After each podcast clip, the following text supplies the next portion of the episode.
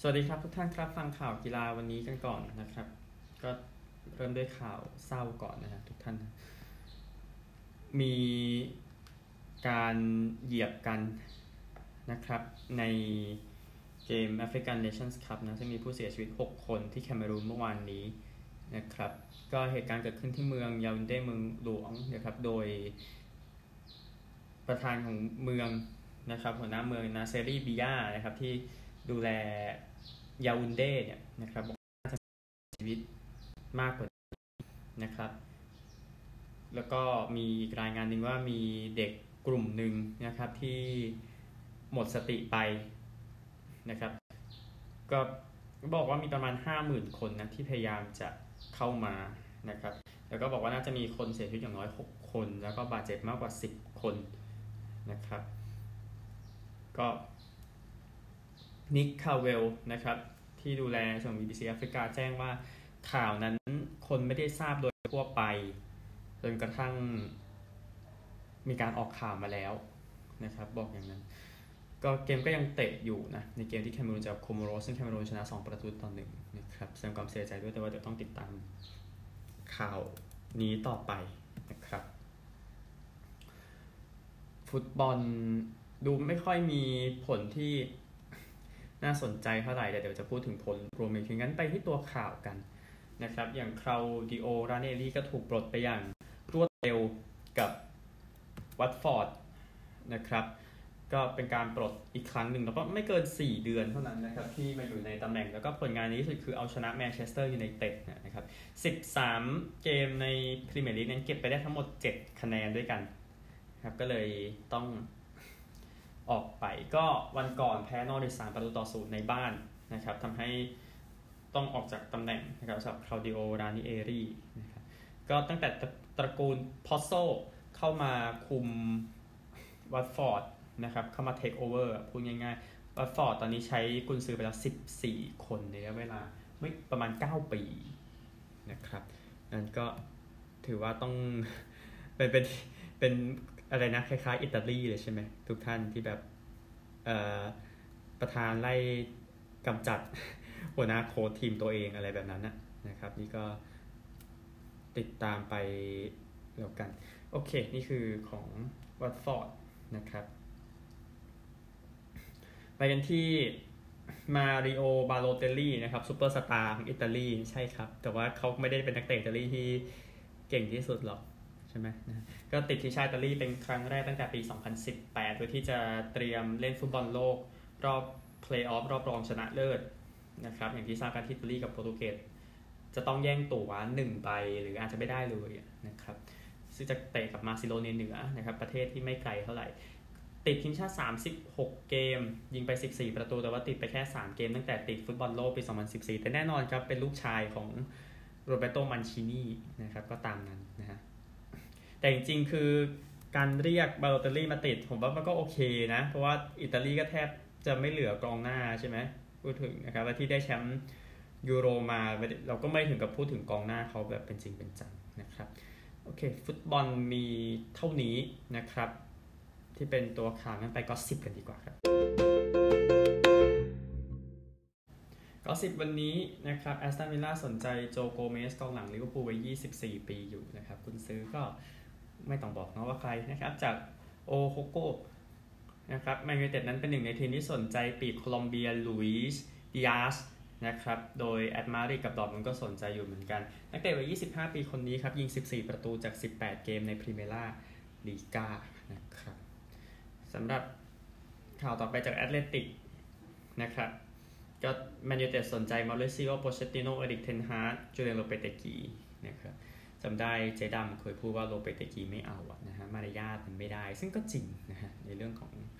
ประเด็นเรื่องสเปนกับเรอัลมาดริดถ้าจำกันได้นะเมื่อปี 2018จาก Mirror นะครับนิวคาสเซิลนั้นสนใจเจสซี่ ลินการ์ดและอีฟส์ บิสซูมาครับแมนยูเต็ดก็แฟนๆคงบอกไปเลยก็ไม่ต้องกลับมานะครับลินการ์ดอายุ 29 แล้วนะครับ แล้วก็จาก Foot Mercato นะครับนีซนั้นก็สนใจลินการ์ดเหมือนกันนะฮะแล้วก็แน่นอนเขาก็ต้องบอกว่าลินกับเวสต์แฮมใช่ไหม จาก Football International นะครับโคดี้กาโปนะครับนักเตะ PSV เป็นปีกเนเธอร์แลนด์ก็ซิตี้และลิเวอร์พูลให้ความสนใจอยู่นะครับจากไนติงบินนั้นดูซาวลาโควิชนั้นต้องการจะไปยูเวนตุสครับดูสิครับจะโดนสาบส่งไหมนะครับ ก็นี่คือข่าวนี้แล้วจากลอนดอนนิฟนิ่งสแตนดาร์ดนะครับอาร์เซนอลนั้นสนใจเล็กซานเดอร์อิซักจอร์ธานเดวิดโดมินิกคาร์วันดูวิน รับเพราะว่าความหวังจะได้เวลาโควิดนั้นไปแล้วนะฮะจาก Express นะครับก็ถ้าอยากเซ็นอิซัคนั้นต้องเอาค่าฉีกมาด้วยครับ70 ล้านปอนด์นะฮะค่าฉีกค่าซื้อก็เหมือนกันนะ ถ้าเขามีค่าฉีกก็เรียกค่าฉีกไปแล้วกันนะจาก Mirror นะครับประมาณ 6 ทีมในยุโรปนั้นสนใจ นักเตะอาร์เซนอลคนนี้ปิแอร์เอเมอริกโอบาเมยองอยู่นะครับนี่ก็คือสถานการณ์ของนักเตะกาบองวัย32 ปี คนนี้จาก Star นะครับ ก็โอบาเมยองบอกว่าจะไม่ไปซาอุดีอาระเบียแน่นอนนะครับ เพราะว่ามีทีมจากซาอุดีอาระเบียนั้นยื่นเข้ามาก็เลยต้องย้ำเรื่องนี้สักนิดหนึ่งนะครับยังไม่ใช่ตอนนี้มั้งนะฮะจาก Sky Sports นะครับ Spurs นั้นมั่นใจว่าจะได้อดามาตราโอเร่มาครับด้วยเงิน 20 ล้านปอนด์นะครับสัญญาหมดปี 2023 นะก็ก็จะยังดูมีราคาหน่อยพูดถึงนะครับจาก Football Insiderนะครับสเปอร์นั้นคุยกับองเชในการเซ็นโมฮัมเหม็ดอาลีโชนะครับกองหน้า อายุไม่เกิน 21 ปีของฝรั่งเศสนะครับ โดยเอเวอร์ตันกับปารีสแซงต์แชร์กแมงนะครับ ก็เคยเป็นสโมสรของนักเตะเยาวชนคนนี้นะครับ ตอนนี้ไปอยู่องเชนะจากมาร์ก้านะครับบาเยิร์นก็สนใจเฟนกี้เดยองอยู่นะครับ พยายามจะเอาชนะทางฝั่งของเชลซีซิตี้ปารีสให้ได้ในการได้ลายเซ็นเดยองเข้ามานะครับจาก Sky Sport บอกว่าโบรุสเซียดอร์ทมุนด์นั้นก็คุยกับเรดบูลซัลซ์บวร์กครับ ไม่ได้ปล่อยเออร์ลิงฮาแลนด์กลับไปนะ แต่ว่าจะเอาคาริมอเดเยมี่กองหน้ามา20 ปีจากเยอรมนีเข้ามานะครับ อย่าเพิ่งอะไรนะ อย่าเพิ่งคิดไปอย่างนั้นนะฮะโอเค เราไปกันที่ตารางคะแนนกันเมื่อวานไม่ได้พูดตารางคะแนนวันนี้พูดตารางคะแนนสักหน่อยนะครับ ก่อนจะไปกีฬาอื่นนะครับ ตารางคะแนนพรีเมียร์ลีกก่อนส่วนใหญ่ อ้มันเตะกันไม่ค่อยจะเท่ากันเลยใช่ไหมพรีเมียร์ลีกนะฮะซิตี้ครับนำ23 เกม 57ลิเวอร์พูล22 เกม 48 เชลซี 24 เกม 47ยูไนเต็ด22 เกม 38 เวสต์แฮม 23 เกม 37 แต่ว่าแพ้ 2 เกมหลังนะฮะอาร์เซนอล21 เกม 36 แล้วก็สเปอร์ส20 เกม 36 นะครับ ก็ซิตี้ลิเวอร์พูลเชลซีจะไปแชมเปี้ยนส์ลีกนะครับที่เหลือก็ขอให้โชคดีนะครับอ๋อโซนตกชั้นสิไม่ได้พูดนะครับเบิร์นลี่ย์มี 12 เตะ 18 นะครับ วัตฟอร์ด20 เกม 14 นิวคาสเซิล 21 เกม 15 นอริช 22 เกม 16 เอเวอร์ตัน 20 เกม มี 19 นะครับ ก็แน่นอน5ด้านหลังสุดเก็บไป1คะแนนครับเก้าอี้ของราฟาก็ไปแล้ว แต่ว่าที่เกมเมื่อกี้ก็แพ้นะที่แพ้วิลล่านะครับ ลีดส์ 21 เกม 22 ก็มาเชลว่าไม่หนี นี่ก็หนีอยู่นะครับ ไปกันที่บุนเดสลีกากันบ้างนะครับ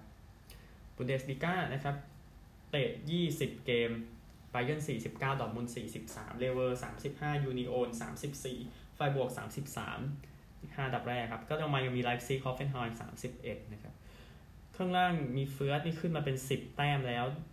ไม่แพ้เลย 4 เกมหลังสุดได้มา 6 แต้ม ก็โอเคนะครับสตุตการ์ด18เอาก์สบวร์ก19โวล์ฟสบวร์ก21 เท่ากับบีเลเฟลด์แฮร์ทา 22 เท่ากับกลัดบัคนะครับ ก็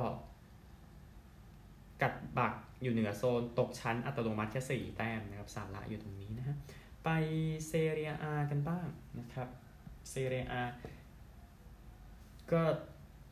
เตะดังนี้อินเตอร์นำครับ 22 เกม 53 นาโปลี 23 เกม 49 มิลาน 23 เกม 49อตาลันตา22 เกม 43 ยูเวนตุส 23 เกม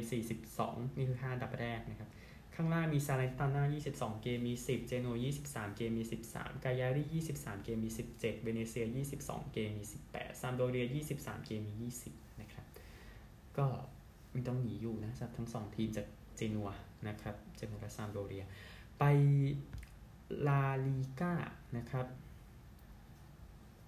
เด็กสามลีกเนาะตารางคะแนนเรอัลมาดริดนำครับ 22 เกม 50 เซบีย่า46 เบติส 40แอตมาดริด36 มีเกมในมือ เหมือนบาร์ซ่านะครับแต่บาร์ซ่ามี 35 โซเซียดัดมี 34 มีเกมในมือนะครับ ข้างล่างครับ เลบันเต้ 11 แต้ม มีเกมในมือ อลาเบ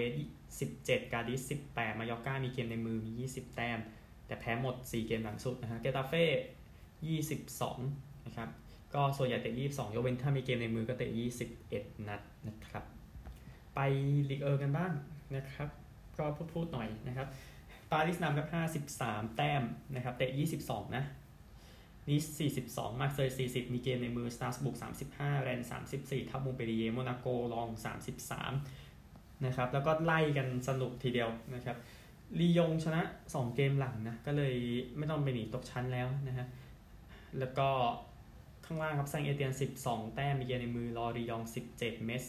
19 บอร์กโดซ์ทรัวส์20แกลร์มงต์ฟุต 21 นะครับ กองนี้มีแค่แซงเอเตียนมีเกมในมือแต่ว่าอยู่บ๊วยอยู่ดี แล้วก็ตามหลังคนอื่นเยอะนะฮะสุดท้ายครับ ตารางคะแนนไปแชมเปี้ยนชิพกันนะครับแชมเปี้ยนชิพก็ฟูแล่มนำนะครับ 27 เกม 57 แบล็กเบิร์น 28 เกม 52 บอร์นมัธ27 เกม 49 ควีนสปาร์ค26 เกม 47 เวสต์บรอม 27 เกม 45ฮัดเดอร์สฟิลด์28 เกม 44 โบโร27 เกม 42 ฟอเรสต์27 เกม 40 นะครับ บอร์นมัธแพ้ 2 เกมหลัง แพ้ 3 จาก 5 เกมหลังสุดนะครับ ก็เลยอันดับไปไกลแล้วนะฮะ แล้วก็ข้างล่างครับบาร์นสลี่ย์25 เกม มี 14 ดาร์บี้ 27 เกม มี 14 ปีเตอร์โบโร25 เกม มี 19 เรดดิ้ง 27 เกม มี 22 นะครับ เผื่อสงสัยเผื่อทบทวนดาร์บี้โดนหักไป 21 แต้มนะครับเลยอยู่ในโซนตกชั้นอย่างที่ทราบกันนะฮะสำหรับผลบอลเมื่อวานนี้นะครับไหนๆ สรุปให้เรียบร้อยครับผลบอลที่เตะกันไปเมื่อวานแบล็กเบิร์นชนะโบโร1-0เลยบินสูงในแชมเปี้ยนชิพนะครับแอฟคอนอีกคู่หนึ่งกินีแพ้แกมเบียไป0-1ครับก็เลยเข้ารอบต่อไปนะครับแล้วก็บอล ชิงแชมป์เอเชียเมื่อวานผู้หญิงนะครับเมียนมาแพ้เกาหลีใต้ 0-2 เวียดนามแพ้ญี่ปุ่น 0-3 ฟิลิปปินส์แพ้ออสเตรเลีย 0-4 อินโดนีเซียแพ้ไทย 0-4 เอาไงก็ได้ไทยเข้ารอบไปก่อนนะครับเดี๋ยวค่อยไปคุยกันว่าจะเจอทีมไหน ก็เดี๋ยวฟุตบอลวันนี้เดี๋ยวไปวางกันที่ผลพรุ่งนี้แล้วกันนะครับ วันนี้ข่าวค่อนข้างเยอะแล้วก็มีตอนใหม่ด้วยนะครับ เป็นสกู๊ปใหม่โอเคเดี๋ยวไปกีฬาอื่นครับ คริกเก็ตก่อนนะครับ เอาข่าวคริกเก็ตนะครับ ผู้เล่นยอดเยี่ยมของซิมบับเวอย่างเบรนแดนเทเลอร์ก็บอกว่าโดนแบล็กเมล์นะครับ ในการโดนแบล็กเมล์อะพูดง่าย ๆนะครับ โดยวิธีแก้ก็คือให้ไปล็อกผลนะครับ โดยวิดีโอที่โดนแบล็กเมล์เกี่ยวกับการใช้โคเคน นะครับเท่าที่เบรนดอนเทเลอร์ทราบนะครับ ก็นั่นแหละนะฮะคือเทเลอร์เนี่ยบอกว่าโดนข่มขู่จากนักธุรกิจในอินเดียคนหนึ่งในปี 2019 นะครับ หลังจากโดนถ่ายว่าไปสูบไปไม่ใช่ไปสูบไปใช้โคเคนนะครับ แล้วก็เทเลอร์ก็ออกมาบอกว่า คิดว่าก็น่าจะโดนแบนไปแล้วในอนาคตนะครับเนื่องจากการใช้โคเคนนี่แหละนะก็ว่านไปนะครับเออแล้วก็คริกเก็ตอินลีกอินเดียนะครับก็ทีมใหม่เนาะลักนาวซูเปอร์ไจแอนส์นะครับถ้าไจแอนส์ยังไม่สะใจอะซูเปอร์ไจแอนส์นะฮะก็เป็นหนึ่งใน 2 ทีมที่เข้ามาใหม่นะครับเป็นทีมที่ 9 และ 10 ในลีกอินเดียปีนี้แต่แค่ข่าวตัวข่าวก็คือการประกาศชื่อซูเปอร์ไจแอนเอาให้สะใจนะครับ เดี๋ยวจะมีอัลตราไจแอนไม่รู้เหมือนกันนะฮะ โอเค ไปกันที่คริกเก็ตระดับชาติวันนี้มีอัฟกานิสถานกับเนเธอร์แลนด์ชิงแชมป์โลกรอบคัดเลือกเกมสุดท้ายตอนกี่โมงนะ บ่ายสองนะครับที่โดฮาเอาจักรยานนิดนึงนะครับ นักปั่นที่ดีคนหนึ่งอีแกนเบอร์นาวนั้นเข้าโรงพยาบาลหลังจากประสบอุบัติเหตุนะครับ ระหว่างฝึกซ้อมที่ประเทศโคลอมเบียนะครับ แต่ว่าอาการอยู่ในอาการที่ควบคุมได้แล้วนะครับ เดี๋ยวก็ติดตามนะครับว่าจะกลับมาเมื่อไหร่นะครับ เดี๋ยวจะมีการผ่าตัดด้วยเขาแจ้งอย่างนั้นนะครับ ก็ดูจากปัญหาจะอยู่ที่บริเวณช่วงบนของร่างกายเป็นหลักนะครับที่ทำให้มีเอแกนเบอร์นัลที่อุบัติเหตุเนี่ยนะครับ ก็หวังว่าจะหายไวที่สุดนะแล้วก็ มวยนะครับก็มีข่าวเหมือนกันว่าแอนโทนีโจชัวนั้นปฏิเสธว่าเขาจะไม่โชว์กับอเล็กซานเดอร์อูซิกในอนาคตนะครับคือเขาบอกว่าเขาจะไม่เซ็นสัญญา 15 ล้านปอนด์มาถึงจุดนี้ได้ไงใช่ไหมครับว่าเอ่อเพื่อไม่ให้ชกกับอเล็กซานเดอร์อูซิกอีกรอบหนึ่งนะครับก็เออโปรโมเตอร์ของฟิวรี่นะบ็อบอารัมและแฟรงค์วอร์เรนนั้นก็ไปกดดัน ดิเลียนไวต์อยู่ที่คุยกับแอนโทนีโจชัวครับเพื่อไม่ให้ชกกับอูซิกเนาะอันนี้ก็ว่ากันไปนะครับก็นี่คือเรื่องของมวยนะครับไปแฮมบอลชายยุโรปก่อนนะครับแฮมบอลชายยุโรปเกมที่แข่งกันไปนะครับเมื่อวานนี้ เมื่อวาน24เนาะไอซ์แลนด์แพ้โครเอเชียไปอย่างสนุกนะครับ22 23เดนมาร์กชนะเนเธอร์แลนด์35 23มอนเตเนโกรแพ้ฝรั่งเศส27 36ผ่านไป4เกมแล้วนะครับเดนมาร์กชนะหมด4เกมจึงเข้ารอบรองนะครับฝรั่งเศสชนะ3ไอซ์แลนด์ชนะ2แล้วก็ที่เหลือชนะ1ก็ตกรอบไปหมดแล้วนะครับ แล้วก็วันนี้เกม สุดท้ายเนาะของกลุ่ม 2 โปแลนด์กับสเปนเยอรมนีกับรัสเซียสวีเดนกับนอร์เวย์นะครับก็สเปนน่าจะลอยตัวเข้ารอบไปได้ครับ ส่วนนอร์เวย์สวีเดนก็ทีมไหนแพ้ก็จบแค่นี้นะครับ แล้วก็ต่อไปเป็นเทนนิสกันบ้างครับในรายการออสเตรเลียนโอเพนเอาเมื่อวานนี้กันในประเภทชายนะครับ รอบ 4 นะครับสเตฟานอสซิตซิปาสก็ชนะเทเลอร์ฟิส4 6 6 4 4 6 6 3 6 4ยานิกซินเนอร์ชนะอเล็กซ์เดอมินอร์7 6ไทเบรก7 3 6 3 6 4 และดานิลเมดเวเดฟชนะจากสหรัฐนะครับมักซิมเครซี่6 2 7 6 ไทเบรก 7 4 6 7 ไทเบรก 4 7 7 5 เฟลิกซ์ ออเชอาเรียซิม ชนะ มารินชิลิช 2 6 7 6 ไทเบรก 9 7 6 2 7 6 ไทเบรก 7 4 นะครับ นี่คือ 4 คู่เมื่อวาน ไปหญิงเดี่ยวกันบ้างนะครับ รอบ 16 คนที่เหลือนะครับ อารีนาซาบาเลนกาไปแล้วครับ แพ้คาเนียคาเนปิจากเอสโตเนียครับ คาเนปิชนะ 5 7 6 2 7 6 ไทเบรก 17 อีกาชิวอนเทคก็ไปต่อนะครับ ชนะโซรานาเคิร์สเตีย5 7 6 3 6 3อลิเซ่คอร์เน่ก็ปราบซิโมนาฮาเลป6 4 3 6 6 4ดานิเอลคอลลินส์ชนะเอลิเซ่เมอร์เทนส์4 6 6 4 6 4นะครับ ไปชายคู่กันบ้างนะครับ ที่แข่งกันไปเมื่อวานนี้ในรอบ 16 คู่สุดท้ายรอบ 3 นะครับ เอาเฉพาะที่มีอันดับก่อนนะ โจซาลิสบิวรี่กับราจีฟแรมก็ปราบ คู่ออสเตรเลียไปได้นะครับรีทูแล้วก็เดนสวีนี่6 4 6 4แล้วก็เวสตี้คูคอกับนิวสกุปสกี้ก็ชนะคอนซุนวูกับมาคอสกิรอน6 3 6 4นะครับนี่คือชายคู่ยิงคู่กันบ้างนะครับรอบ 16 เหมือนกันนะครับ ก็คู่ยอดเยี่ยมจากเช็กนะฮะแคเทอรีนาซิเนียโควากับบาบาร่าเคชิโควาชนะเดซิเดคลอสิกกับดานิเอลคอลิน 6 4 6 4 นะครับ คู่อันดับ 1 เข้ารอบคู่อันดับ 2 ชูโกะอายามะกับเอนาชิบะฮาระก็ไปต่อครับชนะเวราซโวนาเรวากับวิกตอเรียคุซโมวา1 6 7 5 6 3นะครับคู่มือ 5 ตกไปนะครับอเล็กซ่ากวาราชีกับนิโคลเมลิชามาร์ติเนซคู่นี้ตกไปแพ้คู่เชลบี้โรเจอร์สกับเปตรา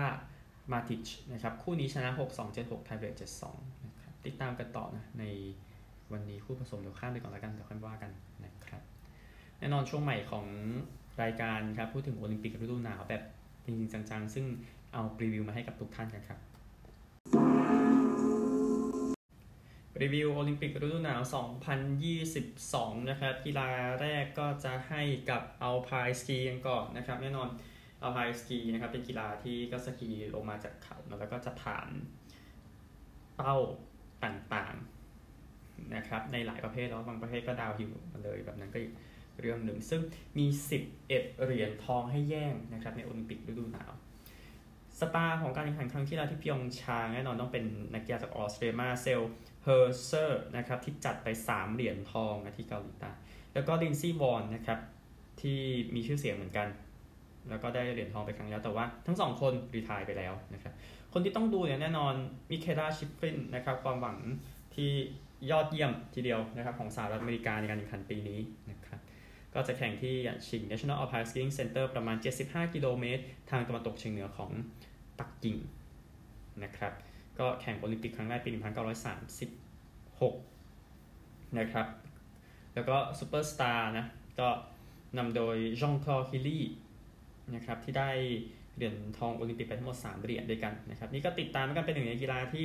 เร็วมาก ๆนะครับในโอลิมปิก นะครับ ก็ติดตามจาก Alpine ski ไปอีกกีฬาหนึ่งที่ดูเพลิดเพลินกว่านะครับ ก็กีฬานี้ก็ก็เป็นร่างฤดูหนาวเนาะของยิมนาสติกนะครับฟิกเกอร์สเก็ตนั่นเองนะครับ ก็แน่นอนก็จะแสดงไปตามเพลงเหมือนกับยิมนาสติกในประเภทฟลอร์เนาะพูดถึงซึ่งมีทั้งหมด 5 เหรียญทองนะครับให้ชิงกันในโอลิมปิกคราวนี้นะครับ เกิดอะไรขึ้นที่เพียงชางแน่นอนเจ้าชายอย่างยูซุรุนะครับที่ได้เหรียญทองในประเภทชายเดี่ยวก็มีชายเดี่ยวหญิงเดี่ยวผสมกันด้วยนะครับ ซึ่งเขาเป็นคนที่ป้องกันแชมป์ได้นะครับแล้วก็อารีนาสกิโทวาจากรัสเซียได้เหรียญทองหญิงเดี่ยวครั้งแล้วเธออายุ 15 ปีในตอนนั้นที่เกาหลีใต้นะครับก็แคนาดานั้นได้เหรียญทองในประเภททีมนะในตอนนั้นนะครับก็อันนี้นะครับจะต้อง พยายามสร้างสถิติไปเทียบกับกิดิสกราฟสตรมนะครับที่เคยได้เหรียญทอง 3 ครั้งติดต่อกัน แต่ว่าคนที่มาแย่งก็น่าจะเป็นนาธานเฉินของสหรัฐอเมริกานะครับส่วนคามิล่าบาลิวานะครับอายุ 15 ปี เธอพอที่จะเอาเหรียญทองทุกเหรียญที่เป็นไปได้ในครั้งนี้ แต่ว่าจีนก็มีความหวังกับสื่อวันจีนก็หันชงนะครับที่มีความหวังว่าจะเก็บเหรียญในบ้านได้ แข่งที่ Capital Indoor Stadium นะครับก็เป็นหนึ่งในกีฬา กีฬาก่อตั้งนะของโอลิมปิกฤดูหนาวแล้วก็เคยใช้ในฤดูร้อนด้วย สมัยที่ยังไม่มีโอลิมปิกฤดูหนาวนะครับก็นี่คือฟิกเกอร์สเก็ตอีกกีฬาหนึ่งนะครับ เราพูดแบบรวบๆก็พอเนื่องจากว่ามันไม่ใช่รายการหลักเนาะฮอกกี้น้ำแข็งนั่นเองนะครับ ก็แน่นอนนะครับ 6 คนนะก็ไล่ล่า puck แล้วก็ทำประตูนะครับ อย่างที่ทราบกันก็แน่นอนมี 2 เหรียญทองให้ชิงกัน ปีนี้นะครับก็คือชายและหญิงนะครับโดยประเภทหญิงก่อนเพราะหญิงนะเป็นหลักนะครับก็สหรัฐอเมริกาชนะจุดโทษแคนาดาไปได้ในรอบชิงครั้งที่แล้วนะครับส่วนผู้ชายนะครับครั้งที่แล้วและครั้งนี้ไม่มีนักกีฬาจาก NHL ไปแข่งนะครับแต่เหตุการณ์ที่เกิดขึ้นแล้วก็คือ KHL นะถ้าจะเป็นลีกหนัก ซึ่งนักกีฬาโอลิมปิกจากรัสเซียก็ได้เหรียญทองไปในที่สุดด้วยการชนะเยอรมนีนะครับในรอบชิงชนะเลิศก็ใช้ต่อเวลานะ นะครับก็ติดตามกัน THL ผู้เล่นมหาวิทยาลัยน่าจะเป็นหลักแต่ว่าผู้หญิง 100%เนี่ยพร้อมนะครับสำหรับครั้งนี้ ก็กัปตันของแคนาดาหญิงเนาะมารีฟิลิปปูแลงนะครับก็จะเล่นโอลิมปิกครั้งที่4นะครับก็พยายามจะเอาเหรียญทองกลับมานะหลังจากเอาเหรียญทองชิงแชมป์โลกไปแล้วก่อนหน้านี้นะครับดังนั้นฮอกกี้หญิงน่าดูครับแต่ฮอกกี้ชายก็ มันเป็นรุ่นที่หายไปแล้วอะพูดถึงนะครับก็แน่นอนฮอกกี้น้ำแข็งเป็นกีฬาก่อตั้งโอลิมปิกฤดูหนาวนะครับเคยได้แข่งในฤดูร้อนด้วยนะครับในปี 1920 ก่อนที่ประเภทหญิงจะเข้ามาในปี 1998 นะครับก็ติดตามแล้วกันว่า